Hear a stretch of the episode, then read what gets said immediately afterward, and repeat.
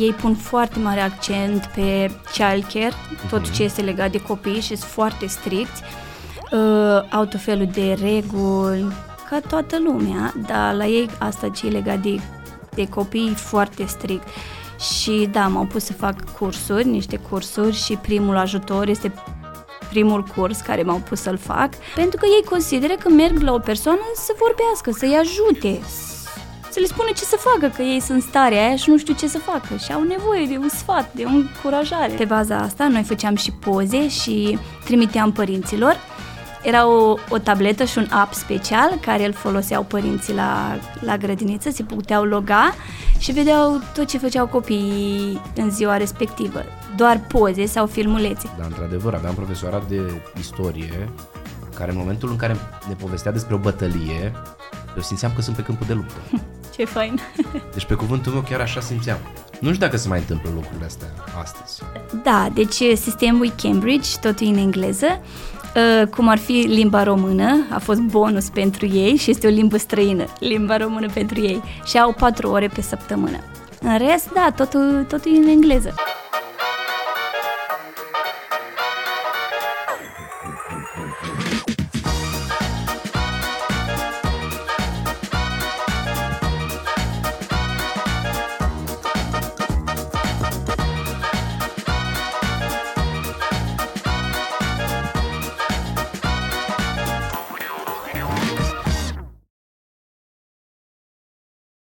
Dragilor, este din nou marți și ne reîntâlnim la It's Complicated and Funny cu Alex Vasiu. Este ora 7 seara, așa cum am promis că, că ne vom întâlni în fiecare săptămână și astăzi avem o invitată spun eu specială, că mai ales acum suntem în perioada asta cu greve, cu bă, multe nebunii în, în România.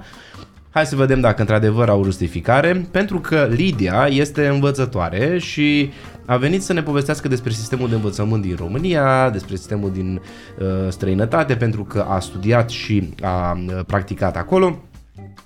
Vedem cum se pot implementa strategii din uh, Anglia în România, poate chiar și invers, că cine știe și de la noi au ceva de învățat câteodată și vreau ca noi cu toții să ne inspirăm din povestea sa, pentru că nu, oricine are o poveste frumoasă și uh, suntem convins că și Lidia.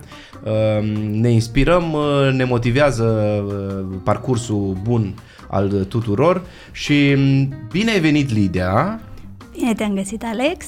Suntem aici într-un uh, studio în Iași și dorim să-i mulțumim uh, sponsorului care a făcut toate astea posibile, High Farm Microgreens. E o franciză, o, o afacere la cheie, în toat, sunt în toată Europa, sunt extraordinar ce să mai. Și până la urmă te ajută pe tine ca individ să treci de la statutul de angajat la antreprenor ai o echipă întreagă de suport mm-hmm. în spate și na, ei au făcut posibilă toată treaba asta, tot studioul și ne-au dat și timp de bă, studiu, ne-au cumpărat și bă, ce să mai de toate. De toate. Și le mulțumim și celor de la Detox Med cu sucurile presate la rece, nepasteurizate, detoxmed.ro, îi găsiți extraordinar. Eu în momentul ăsta fac o, o, o cură de, de detox, dar se vede, nu se vede. Um, dar nu neapărat slăbești și te simți mult mai bine. Dar e o consecință, e o concluzie și mm-hmm. Slăbitul ăsta după, Exact, da. după o cură. Lidia, îți urez bun venit în emisiunea noastră și sper să ne ajuți cât mai mult să înțelegem unde este sistemul învăț- de învățământ românesc și unde crezi că va putea ajunge. Ce trebuie să facem noi să ajungem uh, uh, la un rezultat pozitiv în tot ceea ce privește învățământul nostru. Până la urmă, copiii sunt viitorul, nu? Uh-huh. Adică pe ei ne vom baza. Da, ne gândim și noi la o pensie. Eu nu mă gândesc. Dar ne gândim și noi la o pensie și e, va ține de ei, nu? Chiar dacă aducem inteligența artificială, chiar dacă aducem roboți care vor înlocui foarte multe domenii, multe industrii, oamenii din acele industrii, dar cred că permanent vor, uh, vom avea nevoie și de oameni care să se ocupe, inclusiv de roboți, nu? Ai studiat în România, uh, învățământ, nu știu ce se studiază. Uh, n-am studiat în România, am studiat în străinătate. Am făcut uh, cum ar fi levelul 2 și 3 în childcare și asta m-a ajutat pe parcurs să pot să lucrez acolo. Dar de ce ai ales să pleci? Cel, cel convinge pe român să plece în străinătate și să nu stea aici? Sincer, am plecat cu gândul doar să merg să lucrez pentru vacanță. Am zis că o experiență nouă, vacanță, merg în străinătate, dar treptat, treptat, am văzut cum merg lucrurile acolo, mi-am aplicat pentru documente ca să pot să lucrez acolo și așa am început să lucrez la o familie de evrei uh-huh. care aveau trei copii. Am lucrat ca și nani, cum ar fi. Uh-huh. Am și locuit la ei și așa am stat un an la ei, o să zic. Uh, au fost și provocări și lucruri frumoase, cultura lor, religia lor, că erau evrei mm-hmm. și e totul diferit. Like, a fost foarte interesant să văd uh, datinile lor și tot ce aveau. Și, na, aveau trei copii. Zac avea trei ani, Ele avea doi și Rafi avea un an. Și ei lucrau de acasă, mai mult eram eu cu ei, așa, mai mereu. Uh, doar doi din ei mergeau la graniță, dar cu Rafi eram tot timpul acasă. Și na, a fost frumos la început până am văzut că încet, încet eram numai eu tot timpul cu ei și mi se părea cam greu. Eu aveam 23 de ani când am plecat și am zis că wow, eu singur cu trei copii. Mi s-a părut un pic... Copii? Îmi plac copii, îmi plac copii. A fost o chestie așa, noi suntem cinci frați și zice, neamul nostru e mare și cred că tot timpul am fost înconjurați de copii și asta cred că m-a, plă- m-a făcut să-mi placă copii, să fiu tot timpul în preajma lor, să mă joc, să facem tot felul de chestii. Tu ai uh, studiat în Anglia. Da. De ce Anglia? Uh, am zis Au că ei un n-ai... sistem de învățământ mai bun decât uh, alte părți? Uh, pot să zic că sistemul lor este un pic mai organizat decât al nostru, mai ușor de parcurs, mai ușor să-l aplici în viața copiilor, în tot ce fac, faci pen, cu ei și pentru ei. Adică totul e o joacă, uh, învățatul. Și asta m-a atras foarte mult și mi-a plăcut. Și cu ocazia asta am decis să mă scriu la colegiu și am făcut uh, 2 ani în childcare. Între timp făceam și practică la o școală și profesoara vinea să mă vadă, să, cum, să mă vadă cum fac activități cu copii, cum organizez lucruri și a plăcut foarte mult și îmi place să spun, cum zicea profesoara mea, I'm a natural și am zis că, wow, asta e bun, dacă a văzut ceva bun în mine, o să continui să studiez în continuare. Da, da, da. E foarte interesant că până la urmă te și întors, o să vreau să ajungem și acolo la punctul Da. ăsta, dar până la urmă românul care pleacă în Anglia, Da. cam care este primul aspect cu care te întâlnești tu când ajungi în Anglia? Ce este bă, o provocare? Ce bă, este ceva simplu, relaxant? Care e impactul pe care îl românul are în momentul în care ajunge în Anglia? Da. Provocarea poate îi, uh, putem, pot să spun că n-ai limba la început, când am plecat nu știam așa bine engleză, înțelegeam foarte bine, dar mi era foarte greu să vorbesc Hmm. și m-am înscris din nou la școală un an de zile să fac engleză, dar treptat, treptat lucrând cu copii, asta mi-a dat drumul și am putut să vorbesc uh, foarte liber. Pot să zic că provocarea poate fi limba, dacă nu o stăpânești bine Eu când și am ajuns așa. acolo am zis, "Pă, știu engleză foarte bine, am uh, liceu făcut bilingv, uh, ce să mai... Știam engleză, vorbeam Mm. Da, engleză da. cursiv. Când am ajuns în Anglia nu înțelegeam o boabă. Ziceam, băi, stai puțin, eu ce engleză știu? Exact, da, Că nu știu așa engleza este. asta de aici. E Eu greu, știam, da. știam foarte bine engleză în momentul în care nu vorbeam cu un englez. Mm, Deci așa cu este. oricine de acolo și nu era englez, mă înțelegeam extraordinar de bine. Ei, în momentul în care intram într-un dialog cu un dialect de prin Londra, Mm, pur și simplu nu înțelegeam niciun cuvânt Da, da, și da. înțeleg perfect ce vrei să spui. Da. Și un impact pozitiv cu care te întâlnești în momentul în care ajungi într-o țară de genul ăsta, care ar fi? Un impact pozitiv pot să spun că oamenii sunt foarte zâmbitori. Foarte zâmbitori. La un moment dat mi se părea ciudat că toți zâmbeau și vreau tot timpul să te ajute, vedeau că parcă te încurci într-un lucru, ori nu înțelegi, ori așa, și tot timpul săritori să te, să te ajute și foarte prietenoși. Și asta chiar m-a impresionat foarte mult lucrul ăsta la, la ei. Oare nu falși? îți dai cu timpul, încet, încet, cu cât locuiești acolo și îți dai seama de lucruri, și așa, poți să-ți dai seama cine e fals și cine nu, că ei au chestia asta foarte ușor, care o spun uh, How are you? Dar nu stau să aștepte răspunsul tău sau spun I love you și eu zic nu mă iubești, că nu mă cunoști încă chestiile astea. Dar am întâlnit foarte multe persoane care mi s-au părut sincere și am, am putut să vorbim cu ei, am, chiar deschideau conversații așa fără să mă cunoască. Subiectul principal la ei, la ei este vremea. Orice ar fi, asta e primul subiect care îl menționează. Dar mai în momentul în care vorbești despre vreme, spui, băi, ai îmbătrânit, gata. Oh, da. Da, vorbești despre, doar despre vreme, gata, nu mai ai alte subiecte. Exact, exact. și vreme. Ce să mai facem? Da, da. Românilor din afară, că noi, noi plecăm în străinătate și eu am plecat. Da. Știu ce înseamnă, dar avem și pe lângă lucrurile astea bune, pozitive, că au un sistem mai bine organizat, da. că au o școală mai bună, că, nu știu, name it, Mm-hmm. ca să vorbim Da. da. pe înțelesul, cum zice francezul. Uh, Ce lipsuri are românul? Ce lipsește românului din străinătate? Uh, Da, nu poate fi doar bine, nu? Ce îi lipsește românului? Cred că tot românul duce dorul de mâncare de acasă. Mâncare proastă în Anglia, așa Uh, Da, ei au foarte multe lucruri congelate, ei folosesc foarte mult lucrul ăsta și mult mănâncă în oraș. Pe când noi românul facem mâncare, să gătim în felul 1, 2 și desert dacă apucăm.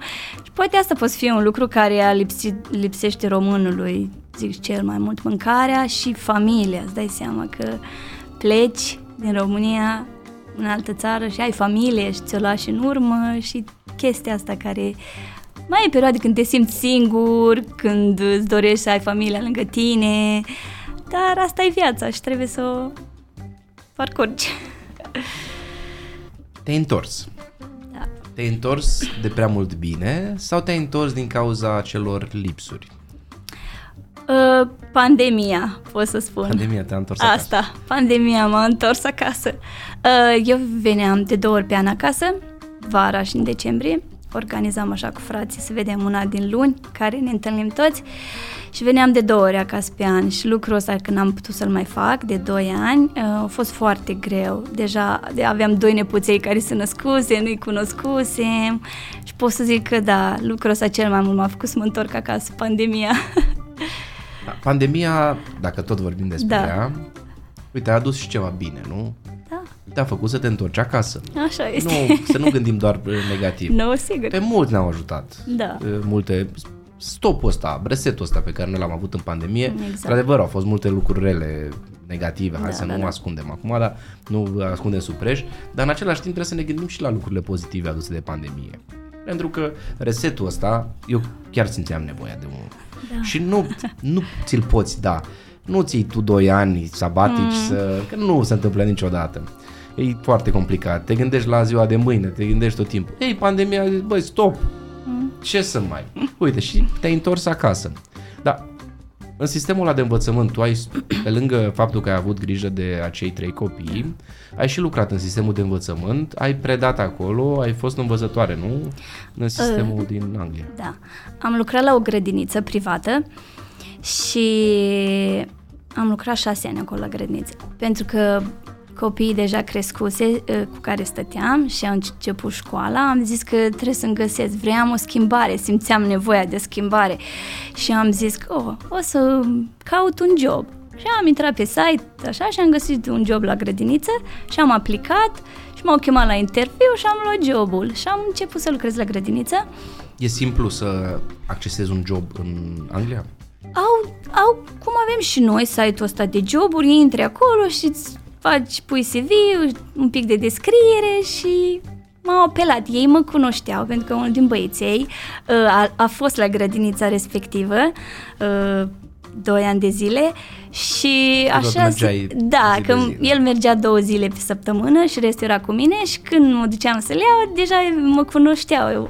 Și când au auzit că sunt eu, zic, oh, hai. Și m-am dus la interviu și am luat jobul.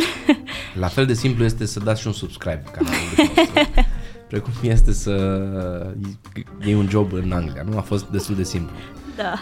Primitori, în momentul în care intri la un job, adică te ajută, te instruiesc Da. cum trebuie. Sunt foarte primitori, mai ales ei pun foarte mare accent pe childcare, tot ce este legat de copii și sunt foarte stricți. Uh, au tot felul de reguli, ca toată lumea, dar la ei asta ce e legat de de copii foarte strict. Și da, m-au pus să fac cursuri, niște cursuri și primul ajutor este primul curs care m-au pus să-l fac. Interesant. Da, ca să știi în caz de ceva se întâmplă, să știi cum să reacționezi. Și treptat, treptat, așa m-am înscris și am făcut și levelul 3, cum ar fi tot în childcare. Și da, m-a ajutat foarte mult uh, să gândesc altfel, să văd lucrurile lucrând cu copiii, să le dezvolt altfel, să pun în practică și asta da, m-a ajutat foarte mult. Mi-a mai deschis așa un pic uh, orizontul la felul cum gândeam eu înainte și poate mă raportam la, la unele situații. Culturile diferite între România și Marea Britanie, Da. evident, chiar și culinar vorbind Mhm. sunt diferiți, dar uh, implicit mentalitatea este alta.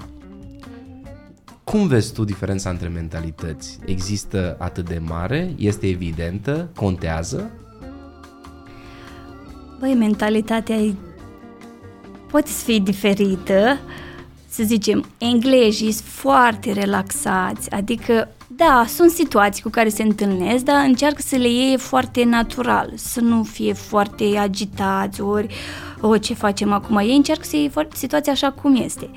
Pe când noi românii, să zicem, noi suntem foarte așa, cum să zic, stresați, uh, ce o să facem, cum să facem lucrurile. Și cred că asta Mai e... acizi? Da, pot să zic mai aciz, da?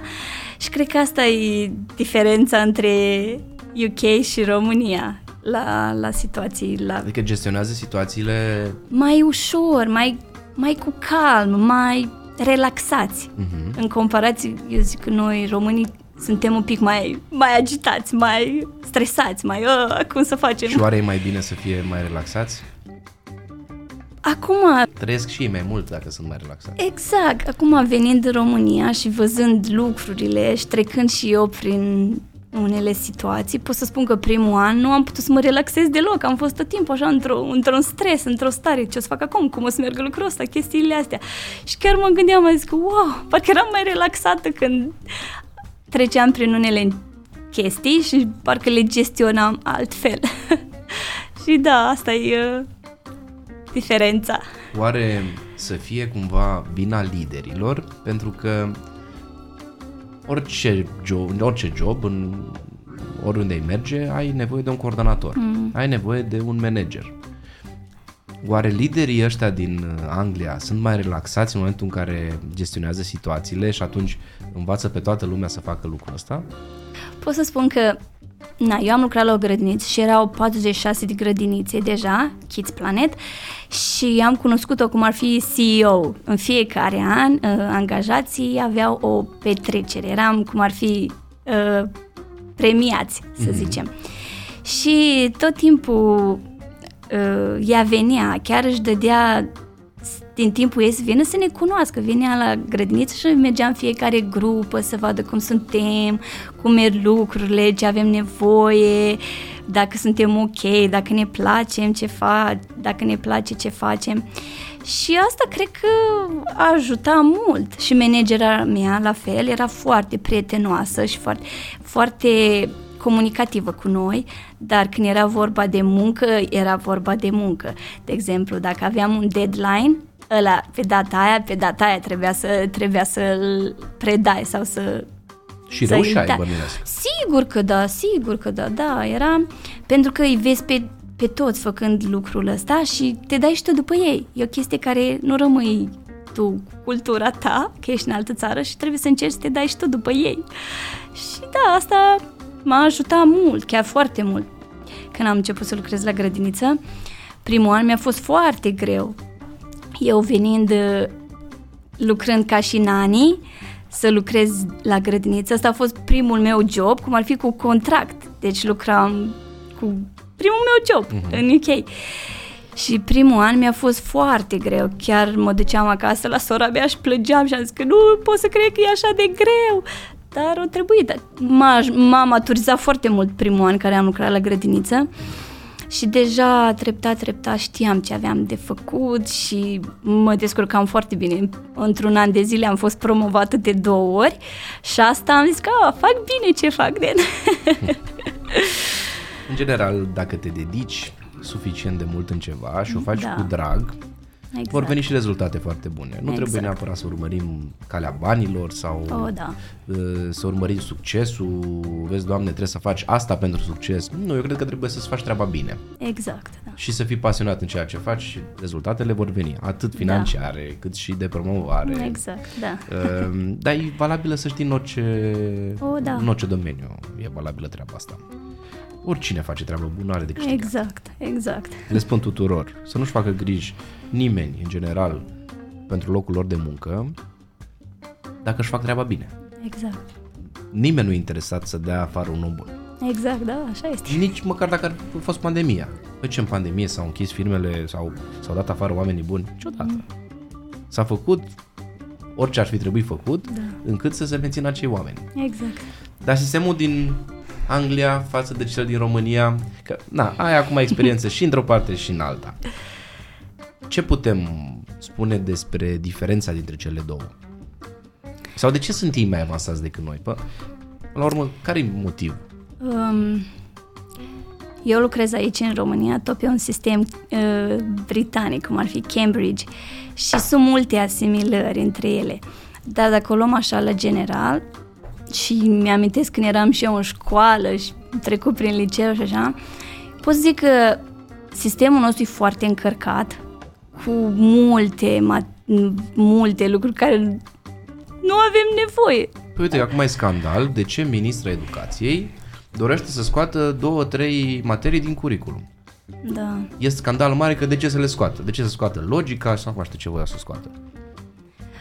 Cred că depinde... Eu sunt de acord cu treaba da, asta. Da, Ei, pot să spun că... Na, nu știu, mi-e greu să...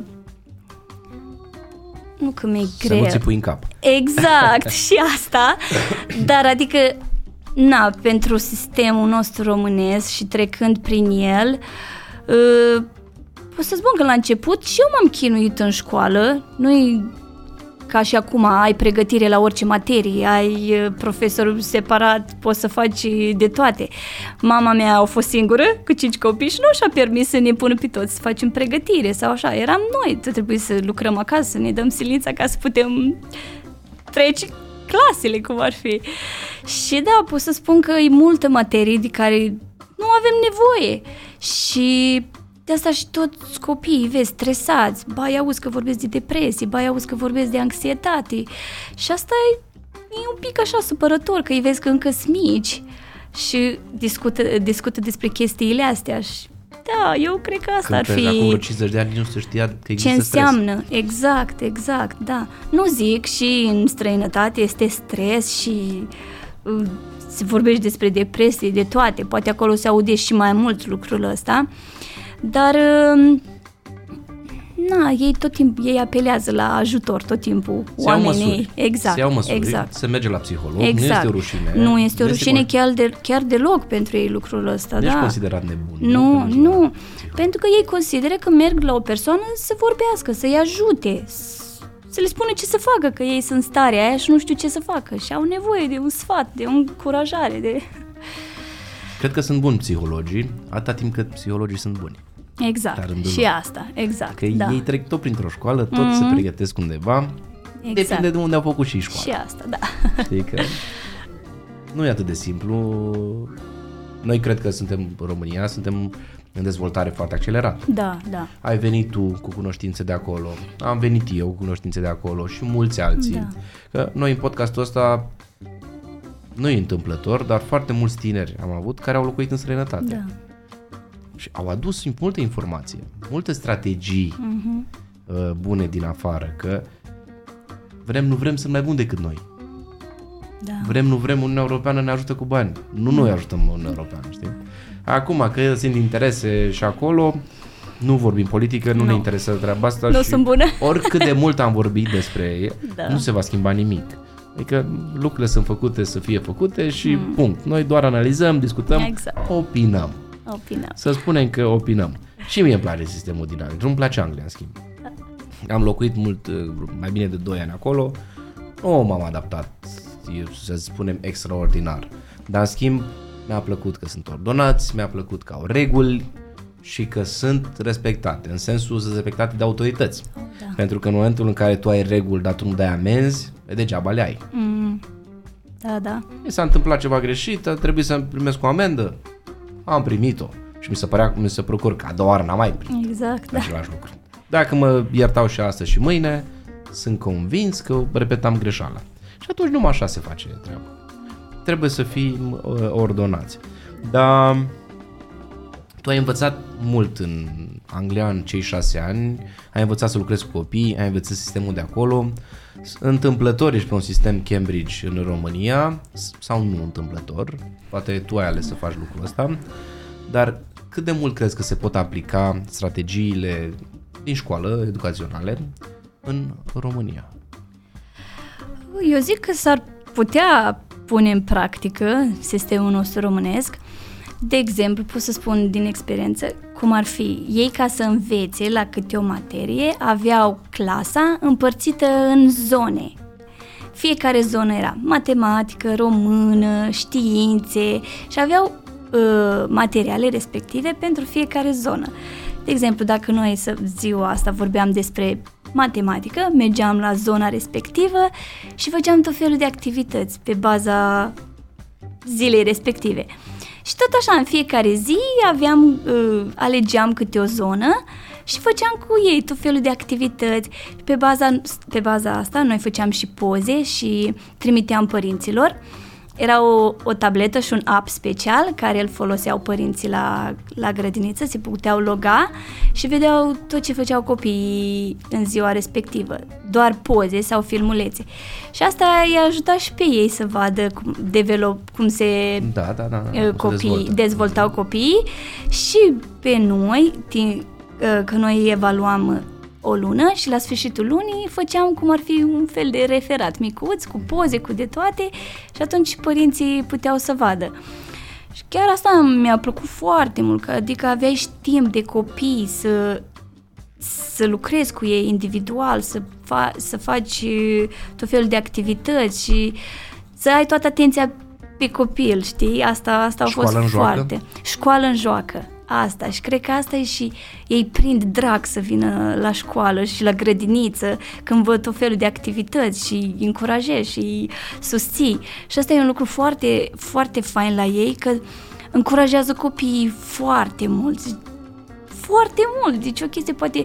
Noi n-am avut chestia asta și ne se părea poate ciudat la început, dar sunt foarte încurajatori și foarte să te susțină, să spună de bine și super. Asta e... Îi prinde drag și pentru copil să vină la școală și la grădiniță.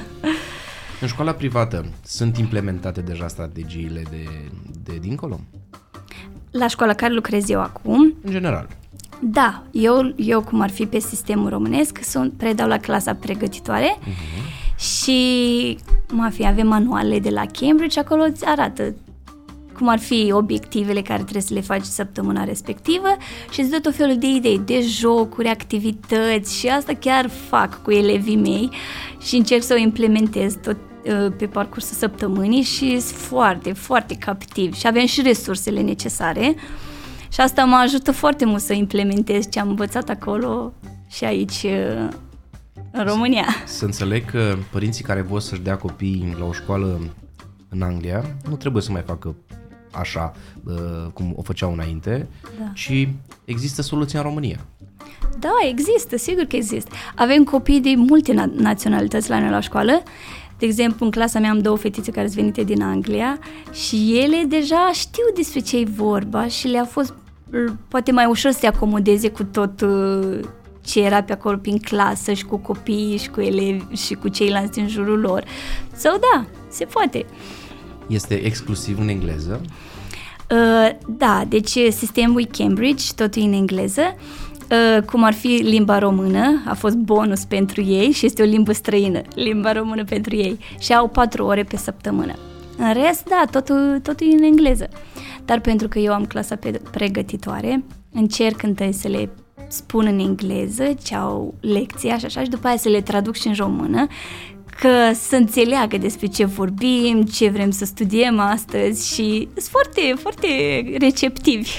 Copiii învață mult mai ușor, nu? Decât O, uh, da. o limbă străină la vârsta asta. Cred că Da, vorbindu-le da. doar în uh, limba engleză, învață, uh, sunt ca un burete. Sigur, mai ales că ei dacă încep din clasa pregătitoare și se duc până, până în clasa 8-a, 9 ce avem noi aici și se vorbește engleză non-stop, da, sunt foarte receptiv la informații și e așa funny să-i vezi pe hol că preferă să vorbească în engleză decât în română. L- Le este mai ușor să vorbească în engleză decât uh, limba maternă care o au ei. Și asta da, e... Până la urmă cu globalizarea asta, deja suntem O, da. de toți, de, de fiecare peste tot, știi? Mm-hmm. Adică noi românii suntem în Anglia, englezii sunt în Exact, România exact. Uh, și așa mai departe. Și cred că avem nevoie de o limbă de asta de circulație internațională Da. și mai bună decât engleza deocamdată nu este alta. Mm-hmm. Spaniola, dar nu de suntem noi. Da. Unde, unde, unde ne aflăm noi nu ne ajută prea tare. Și cred că e un avantaj foarte mare pentru un copil care ajunge să știe limba engleză, să nu mai fie o provocare când ajunge în Anglia, nu? Cum a fost o, pentru da, noi. o, da, mai ales că acum engleza e o limbă europeană. Peste tot unde te duci, engleza ai. Îmi spunea unul din, ele, din elevi, zice, teacher, am fost acum în vacanță și am cunoscut un băiețel și am vorbit cu el în engleză și am zis foarte bine, super. Și așa entuziasmați că pot să se înțeleagă cu alte persoane străine pentru ei și Dar asta cum a ți-a fost spus foarte... ție, în română sau în engleză? Mi-a zis în, eng- mi-a zis în română, mi-a spus în română și eu, da, a început conversația și tot așa, că a vorbit. Sunt copii. Eu cred că avem oportunitatea de a salva ceva, dar tu crezi că se poate salva școala din România? O, da, se, Se se poate, poate, se da. poate. Voință, voință și dedicare. Nu știu, e o chestie... E trist ce se întâmplă acum. E trist, dar... Nu știu, e, o, e un subiect așa mai delicat, să spun. Țin minte, și am încercat și eu să fac ceva de genul ăsta, dar uh, comparativ, nu poți face schimbări majore cu aceiași oameni. Pentru că oamenii deja au învățat un sistem. Cam greu să Exact. schimbi profesorii, să-i, să-i Asta e, da. mulezi după un program uh, altfel. Uite, era un ministru în România care a încercat să uh, introducă foarte multe strategii din uh, școala franceză. Nu cred că e slabă. Eu cred că e mai bună. Și erau niște strategii interesante, la fel, să redu- reducă numărul de materii, să te lasă pe tine să alegi ceea ce vrei să faci. Dar a fost înlăturat imediat. Pentru că, într-adevăr, nu știu dacă funcționa.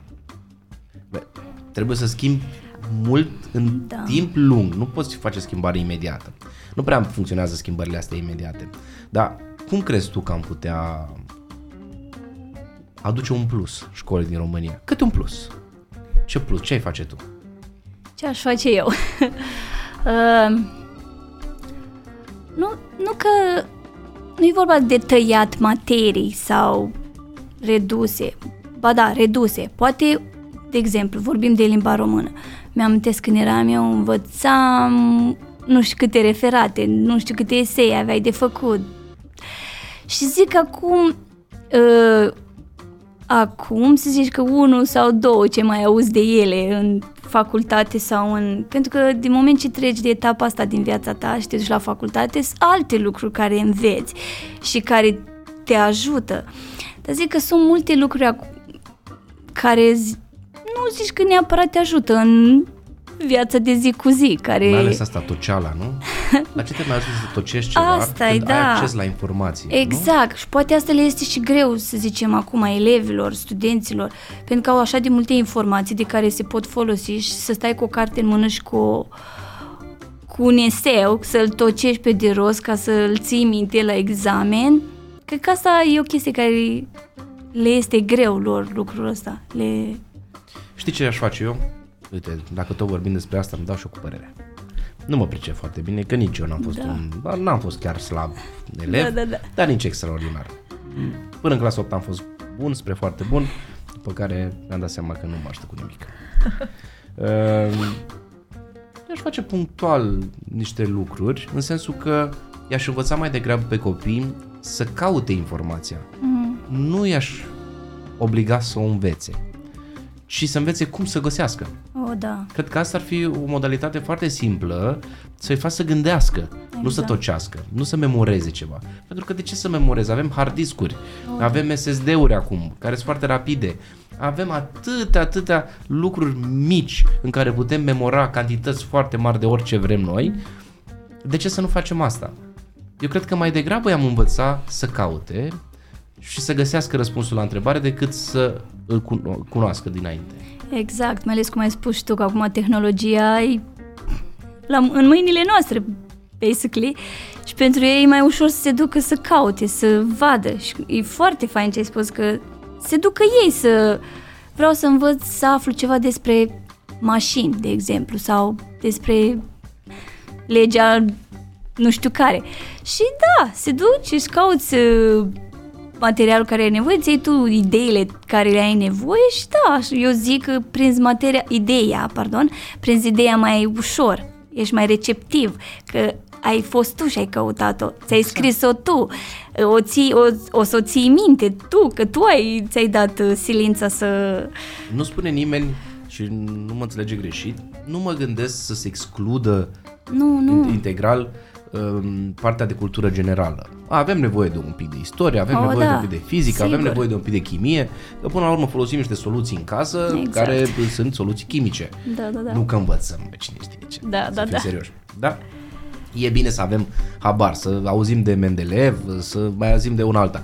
Dar oare chiar trebuie să memorăm noi uh, uh, la plumb avem, uh, nu știu, Pagini. stăm și știi, știm că tabelul Mendeleev, dar dăm doar un exemplu, Mhm. uh-huh. băi, și știi că trebuie să cauți acolo. Formula. Nu trebuie să știi tu formulele dinainte. La fel, Mhm. uh-huh. formulele matematice. Nu văd rostul să le memorezi. Țin minte că în facultate și la integrale, la derivate, pe Aoleu. aveam niște liste cu formule, Oh, da. nu mai știu una, dar le folosesc. Pentru că în calculele matematice pe care le, le fac, Mhm. trebuie să știu unde să o caut formula Exact. și să știu ce formulă am nevoie. Eu cred că Exact. asta ar trebui să învățăm pe copii. Da, da, așa este. Să gândească logic, Exact.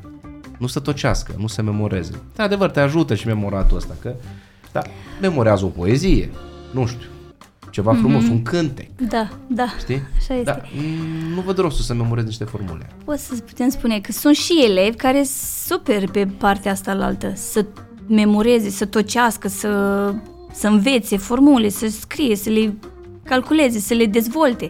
Da, e bun și pentru ceilalți. Dar asta e chestia, că suntem diferiți și fiecare primește informația cum, cum nu Cum știu, asimilează, e, corect. asimilează, exact, da. Și asta, și aici e un pic... Uh, În același timp trebuie să ne gândim, dacă ne uităm în jurul nostru, că nu sunt nici tare mulți oameni care au tocit pe... uh, s-au făcut statui cu ei. Da. Nu prea s-au făcut lucrul ăsta. Cine a tocit nu a ajuns foarte departe. În schimb, cine a, a luat-o logic și nu a avut note extraordinare la școală, mm. îmi spunea cineva în momentul în care doream să fac recrutare și îmi spunea cerele notele de la facultate. Îi zic de ce? Ca să-i poți exclude direct pe cei cu 10. Wow, da, e... Nu vei putea lucra cu oamenii de 10. Oamenii de 10 sunt dificili. Și așa este. Pentru că ei sunt învățați să tocească, să aibă Exact. totul, da, pe când ceilalți sunt mai creativi, sunt mai open mind, adică nu mă uit acolo așa, poate îmi vine o idee așa și pot să o, pot să o rezolv, pot să o Îmi fac. spuneau tot timpul, caută pe cei între 7 și 9. Nu mai jos de 7, Mhm. Dar nu peste 9. Nu peste mai mult de 9. Mhm. Și aveau dreptate. Și cred că învățăm din chestiile astea, nu? Da, da, Cred că nu sunt rele. nu, nu. Deci zici că România are posibilitatea de a se salva. Și eu cred asta. O, Avem da. mulți tineri, nu? Avem mulți tineri cu Mulți potențial. tineri și talentați, asta e. Și sunt mulți care își doresc să facă lucruri, dar parcă n-au ceva îi oprește, ceva îi... Zvâcul ăla. Exact, exact. Eu încerc cu elevii mei, asta mi-am propus din totdeauna, mai ales de când am început să lucrez la școală. Am zis că vreau să fiu învățătoarea sau profesoara care nu am avut-o eu. Și asta înseamnă să ai timpul ăla să te duci la fiecare în parte, de exemplu când predau la matematică. și zic predau adunări sau scăderi. Și vreau ca să-i fac să înțeleagă. Poate eu n-am avut profesorul ăla să stea cu mine, să-i explic exact cât e 10 minus 6 sau ceva basic, care să le fie ușor să rezolve, să, să știe din prima. Și asta mi-a fost tot timpul lucrul meu, să fiu profesoara care nu am avut-o eu. Și asta încerc tot timpul când predau ceva cu ei, să mă duc la fiecare, să am unul la unul, cum ar fi ai înțeles asta, să mai zic că teacher odată, să mai explice, după aia ce vorbesc, mă raportez la toată clasa, zici, teacher mai explică încă o dată, dacă n-ai înțeles, pune mâna sus și spunem din nou. Și da, asta încerc eu să fac acum. În România știm că părinții vin la școală, da, de ce a luat Florin 4, că el nu-i de 4, e treaba părintelui sau nu. În Anglia se întâmplă lucrul ăsta?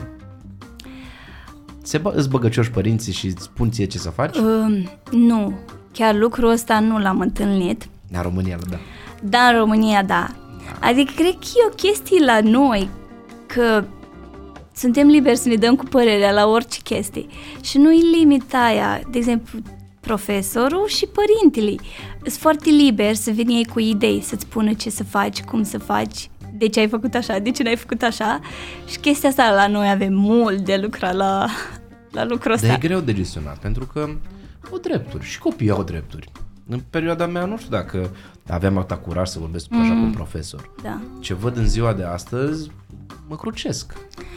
Îi, uh, de exemplu, eu când mi-am cunoscut clasa anul ăsta, uh, părinții, mai bine spus, am venit așa cu niște reguli, să, zi, să zicem. Ca fiecare profesor pe clasa lui, uh, trebuie să ai niște reguli cu părinții și ei fiind în primul an la noi la școală, cum ar fi clasa pregătitoare, era totul nou și pentru ei, eu de-abia îi cunoscusem și le-am zis așa, răspund la toate mesajele, la tot ce aveți dumneavoastră la telefon până la ora 6.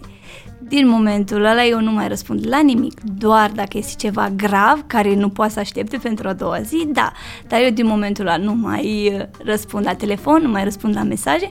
I-am zis, cum ați terminat dumneavoastră munca, așa am terminat-o și eu. Eu lucrez cum ar fi jumătate de normă aici la școală, până la 12 jumate și mai am o colegă care vine de la 12 la 4, dar am zis lăsăm uh, regula asta să fie până la 6. Ce am eu informații pentru dimineață le spun eu și ce are ea, spune ea. Și asta a fost una din reguli care am, am ținut foarte așa să fie respectată. Deci cu reguli. Da. Cu reguli putem face lucrul ăsta. Da. Dar respectă regulile părinții? A, mai sunt și de ăștia care așa și așa, da, da, e un lucru. Învățăm din ele și lucrăm la ele. Și eu făceam la fel, cred că nu erau, nu ziceau două, trei săptămâni să nu fac ședință cu părinții, să le spun, păi mai bun, înțelegeți că eu am un rol aici. Voi dacă veniți și uh, îi spuneți copilului mm. să facă altceva, e normal ca el să vă asculte pe voi. Da. Că, na, sunteți părinții Părinți, lui. Exact. Ar fi culmea să mă, să mă asculte pe mine, să nu vă asculte pe voi. Da, credeți că îi faceți un bine, Faptul că noi spunem copilului acasă, după ce a luat un 4, nu ești tu vinovat, e profesorul mm. tău, păi ce credibilitate îi mai dai profesorului să îl instruiască pe copil, cum îl mai ascultă copilul ăla pe da, profesor, exact. dacă părintele uh, acasă l-a discreditat complet. Mm, mm-hmm. Și atunci nu mai putem avea pretenții de la școală, nu? Cred că e și vina părinților. Da, sigur. Dar aici mă duce cu gândul la altceva. Oare profesorii noștri sunt pregătiți să ofere ceva extraordinar învățământului din România și să ajungem noi cu învățământul foarte sus? Și asta e, de, și asta e o întrebare super bună. Eu zic din moment ce te-ai luat angajamentul să lucrezi în domeniu, nu? Nu te obliga nimeni, nu? Nu mă obliga nimeni, nu. Mi-a plăcut întotdeauna să lucrez cu copiii și am luat-o. Eu zic că ăsta e fiecare e înzestrat cu un talent, dar. Și zic, tu trebuie să lucrezi să-l descoperi. Și eu zic că ăsta e darul meu, care mi l-a dat Dumnezeu, să lucrez cu copiii și îmi place foarte mult să lucrez cu copiii și că m-am zestrat și cu răbdarea aia așa de fier, m-am călit în primul an când am început să lucrez la școală și da, din moment ce îți place și din moment ce nu ești obligat să faci lucrul ăsta, eu cred că și rezultatele sunt Referitor la asta, uh, auzeam că medicii mai iau mită că nu salariile suficient de mari. Păi da, i-am obligat eu să facă medici. Ei știau de la început ce salarii au. De ce fac asta dacă... Că nu fac pentru mită, nu? Că de asta, de asta era argumentul, știi? E la fel și cu profesorii. Nu spune nimeni să nu se plângă, nu spune nimeni să nu facă grevă, dar cred că trebuie să oferi întâi și apoi să ceri. Da, așa este. Și cam ori în orice în viață. Tu cer, cer, cer, dar oferi pe măsură. Da. Că și eu am făcut școală și nu vorbesc de ea doar din povești. Am avut și profesori buni, dar eu nu merg pe deget. Mm. E greu să mai găsești profesor ca să le placă ceea ce fac, să fie dedicați. Asta, cred că asta la noi duce mult lipsă de lucrul ăsta. Poate că mai avem și în spate, cum zice, comunismul și oamenii încă gândesc la fel, ori se rap- raportează la diferite situații și cred că asta încă e în spatele sistemului nostru. Și da, e greu, da, se poate. Ne amintesc că acum din garda veche, profesori din garda veche, erau în vârstă aproape de pensionare în momentul în care eu făceam școala generală, acum 20 de ani. nu știu dacă mai trăiesc profesorul respectiv, dar într-adevăr aveam profesorat de istorie care în momentul în care ne povestea despre o bătălie, eu simțeam că sunt pe câmpul de luptă. Ce fain! Deci pe cuvântul meu chiar așa simțeam. Nu știu dacă se mai întâmplă lucrurile astea astăzi. Din păcate. Da. Eu încerc, chiar săptămâna asta care a trecut, la română, le citisem o poezie, că e sfârșit de an și aveam așa, da, serbare, petrecere și cum ar fi să termina caietul de română. Și la sfârșit aveam poezia, o furnică duce în spate. Și am început eu să, le, să o citesc așa și am început deodată să fac cu gesturi, cu așa, și să uitau așa la mine și au început să râdă, nu le vedea să creadă. Mai am momente așa când uh, încerc să-i, uh, să-i captez cu adevărat, ca să să și înțeleagă ceea ce îi învăț. poveste. Exact, exact.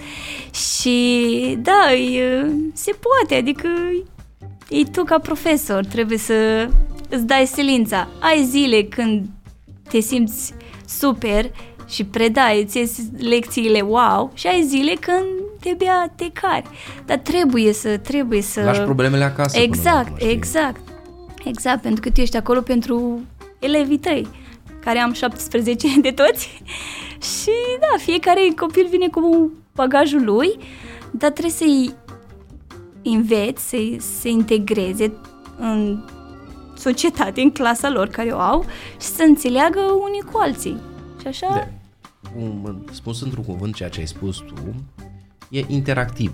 Adică trebuie să faci toate lucrurile interactiv, in, inclus și pe ei în mm. povestea ta, îi faci să simtă, cum mă făcea exact. pe mine exact. profesoara da. de istorie, să mă simt pe câmpul de luptă, pentru că în momentul în care mă simt inclus, îmi dau și interesul.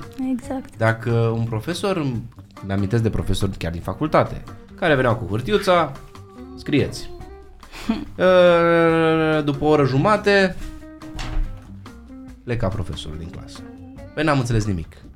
Scriem după dictare. Sau ne dădea niște hârtii, cum am mai văzut în școală, ă, scrieți în caiet de la pagina 44. Transfer textul. Să ce? Ei, iar mă duce cu gândul la altceva, am făcut un master în afară, n-am avut nici măcar un examen individual. Toate examenele au fost în echipă, 4-5 persoane. Asta e, da. Pe și ne-am învățat să lucrăm împreună. A fost interactiv. Am, fiecare avea un rol, nu că ne bazam noi pe altul, că era un examen atât de greu încât să fie de 5 persoane. Mm-hmm. Dar asta te ținea implicat, plus că știi cum e când te trage altul de mânecuță, exact. hai că trebuie să facem, că depind de tine. Exact, da nu te mai lași de pe o zi pe alta, las că fac mâine. Mm-hmm. Nu, că ne întâlneam după masa, ziceam, băi, hai să lucrăm la proiect. Da. Nu puteai să tragi chiulul. O, da. Știi? Și sunt lucruri de genul ăsta super simple, se pot modifica super ușor, dar cred că nici nu avem nici acolo sus oamenii care să schimbe și nici profesorii neapărat pregătiți pentru schimbare. Și cred că nu nici nu vor, că ba au salarii mici, ba au treabă acasă, nu, ei vin și ei să termine alea 5-6 ore de muncă, nu, uh, ei nu vin la muncă, ei vin să-și termine orele, să termine luna, să intre banul. E grea schimbarea și cred că toată lumea acceptă greu schimbarea în viața personală. Eu când am făcut levelul 3, l-am făcut în timp ce lucram la grădiniță, m-a înscris managera mea și mi-a zis, Lidia, o să începi să faci levelul 3 și o să vină profesoara la tine, o să ieși un pic din clasă, lucrezi cu ea, după aia intri înapoi. La început am zis că, oh, nu, de-abia terminasem levelul 2, am zis că vroiam o pauză. Și am zis că nu, trebuie să faci asta. Și am zis că ok, îl fac. Și pe lângă asta trebuia să fac și ro- uh, engleză, informatică și matematică. Și am zis că, wow, să mai pun iar minte la contribuții pentru astea trei. Au fost așa un pic foarte challenging, dar o trebuie să le fac. Erau incluse în levelul 3 care îl făceam eu. Și cum spuneai tu, totul era făcut prin uh, proiecte, cu echipa. Uh, profesorul, de exemplu, venise într-o zi la grădiniță și doar uh, uitându-mă cum lucrez cu copiii, cum uh, fac jocuri cu ei, cum comunic cu ei, de, mi-a făcut tic la un unit de 12 întrebări sau 12 puncte care avea. Și asta e la, asta e la ei, că ei vor să vadă practica foarte mult. Că acolo e ce, exact, role play, exact. Acolo, ăla e cel mai important, practica, că de tocit sau așa, da, ai, sau descris. Dar practica e cea mai, cea mai importantă, așa atunci, în situația respectivă, vezi cum știi să gestionezi lucrurile. Oare nu mai îmi dau seama că în momentul în care eu făceam școală, nu știu cum este astăzi, poate s-au schimbat, mai s-au mai schimbat lucruri, că nu au mai fost de mult, dar tu ține aminte când era ridicat un copil la tablă sau în picioare, ca și cum îl puneai la zid, să-l asculți. Nu era făcut în modul ăla de... Mm. Era control aiure absurd, că nu, nu, nu și avea rolul și Georgescu, în picioare. Ăsta e, nu mă pune la zid, că poate știu lecția. Nu știi că nu știu. Nu simțeai și tu chestia asta? Când eram în școală, da. ba da, și aveam tot timpul teama aia, dacă nu răspund bine, și am zis dacă că, vai, dacă îți spune catalog și mă strigă pe mine, exact, dacă mă ascultă, dacă nu știu, știu ce vrea să-mi spună. Da, a fost tot timpul uh, chestia asta, frica asta de... Uh, că nu știi sau nu, nu, nu te pricepi la lucrul respectiv și tot timpul aveai ăla self-esteem uh, un pic uh, down, știi? Dar uh, nu, asta și cu elevii mei, că tot ajung la elevii mei, încerc foarte mult. De exemplu, ei au jumătate de oră de lectură după amiaza și foarte uh, mult am încercat să-i uh, facem să se simtă încrezători în ei. De exemplu, teacherul de după amiază a, așa de frumos a abordat ora de lectură cu ei, că îi scoate, le-a zis, cartea preferată ți-o aduci la școală. Și îi scoate în față, stau câte 3-4 așa pe scăunel, și încep să-și povestească cartea preferată, mai ales că acum încet, încet au învățat să citească, să terminat alfabetul și știm multe cuvinte, unii din ei au venit la școală deja știind să citească și vin în fața clasei și își prezintă cartea preferată. Și au depășit bariera aia de a sta în față, în fața publicului și să se simtă presați sau agitați sau oh, emoționați. Nu, sunt foarte liberi să-și povestească cartea preferată și asta e, e foarte, chiar și părinții foarte mult au apreciat lucrul ăsta, cum l-am pus în practică și se vede și pe ei că au mai mult încredere aia între ei. Uh, și în ei înșuși și asta e super. La noi e teama aia de greșeală. Exact, da. E foarte mare teamă că și, și eu am avut-o. Tractul ăla de a apărea mm. în fața unor camere, la fel există în România. În afară, când stăteam în străinătate, noi vedeam oamenii care dădeau interviuri la televizor, pur și simplu la o știre. De pe stradă. Cum mi se pare, da, exact. de pe exact. stradă. Da. Ax Populi sau cum se numește. Păi n-aveau nici o emoție, n răspundeau cu și dacă greșești. Da, și degajați. nu greșești atunci. Da, exact. Atunci nici nu greșești când, când ești degajat. Când, e, când ți-e teamă. Oare de ce avem noi teama asta de, de greșeală? Eu țin minte în școală, da? Copilul care lua patru era, era prostul clasei. Mai... Da, da. Și era prostul clasei, îi spunea și profesorul. Adică te făcea profesorul să înțelegi Georgeli prostul clasei. Nu înțeleg de ce. Poate chestia asta ne-a făcut să Oare? ne simțim nesiguri pe noi. Uh, Mi-amintesc că eu am avut o profesoară de franceză. Era foarte bună la franceză, locuise și în Franța, dar tot timpul aveam teama asta când venea ora de franceză și mi-amintesc că trebuia să învățăm o poezie cine învăța poezia lua 10. Și am zis că, și așa nu eram așa de bună la franceză și am zis că trebuie să învăț poezia aia ca să pot să trec la materia respectivă. Și când am spus așa, cu stres, cu emoții și am luat și zecele, m-am așa, m-am relaxat. Și cred că e chestia asta că zici că profesorul îi pune foarte mult de asta pe tine. Presiune. Presiune și... Nu era presiune, dar depinde cum o, Exact. o introduci. Pentru că fără presiune eu cred că îți de părere că nu funcționează nimic. Dacă nu ai un cuțit acolo la os, mm. către os, nu funcționează. Da, da. Confortul ajută, da, e bun, dar o dată pe săptămână poate, că de-aia e și duminica. Nu? Da. Liber. Dar uh, ai nevoie de ai nevoie de presiune. Numai depinde cum o comunici, cum o transmiți celorlalți. E foarte important profesorul în viața elevului. Cum ar fi? Că jumătate din viața lor și-o petrec cu profesorii și jumătate cu părinții acasă. Și adică noi avem un impact foarte mare în viața lor. Felul cum predăm, felul cum vorbim cu ei, felul cum îi ajutăm în unele situații. Și da, e provocator, că na, nu poți să faci ce faci părintele, că tu totuși ești profesorul, dar trebuie să fii acolo pentru ei, să-i încurajezi, să-i ghidezi, să-i ajuți. Dacă te gândești, Lidia, este perfect adevărat și în partea cealaltă. Adică și profesorul este jumătate din zi cu copiii și jumătate din zi este cu familia. Exact. Adică ar trebui să se dedice la fel de mult cum o fac acasă sau în aceeași măsură și familiei de la muncă. Da, Nu, adică să nu vadă ca pe un job.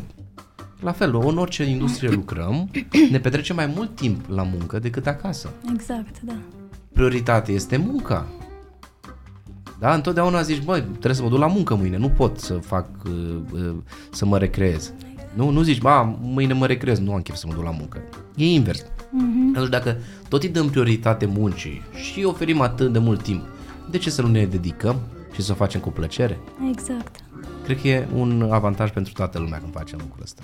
Lidia mi-a părut tare bine că ne-ai povestit astăzi despre sistemul de educațional, să spunem, din uh, România. Mai interes- m, e foarte interesant că ne spui că în mediul privat se aplică multe lucruri din afară, ceea ce ne dă, dragilor, de gândit că dacă vrem să trimitem copiii la o școală în afară, nu trebuie să mai trimitem în afară neapărat și putem să-i trimitem și în România.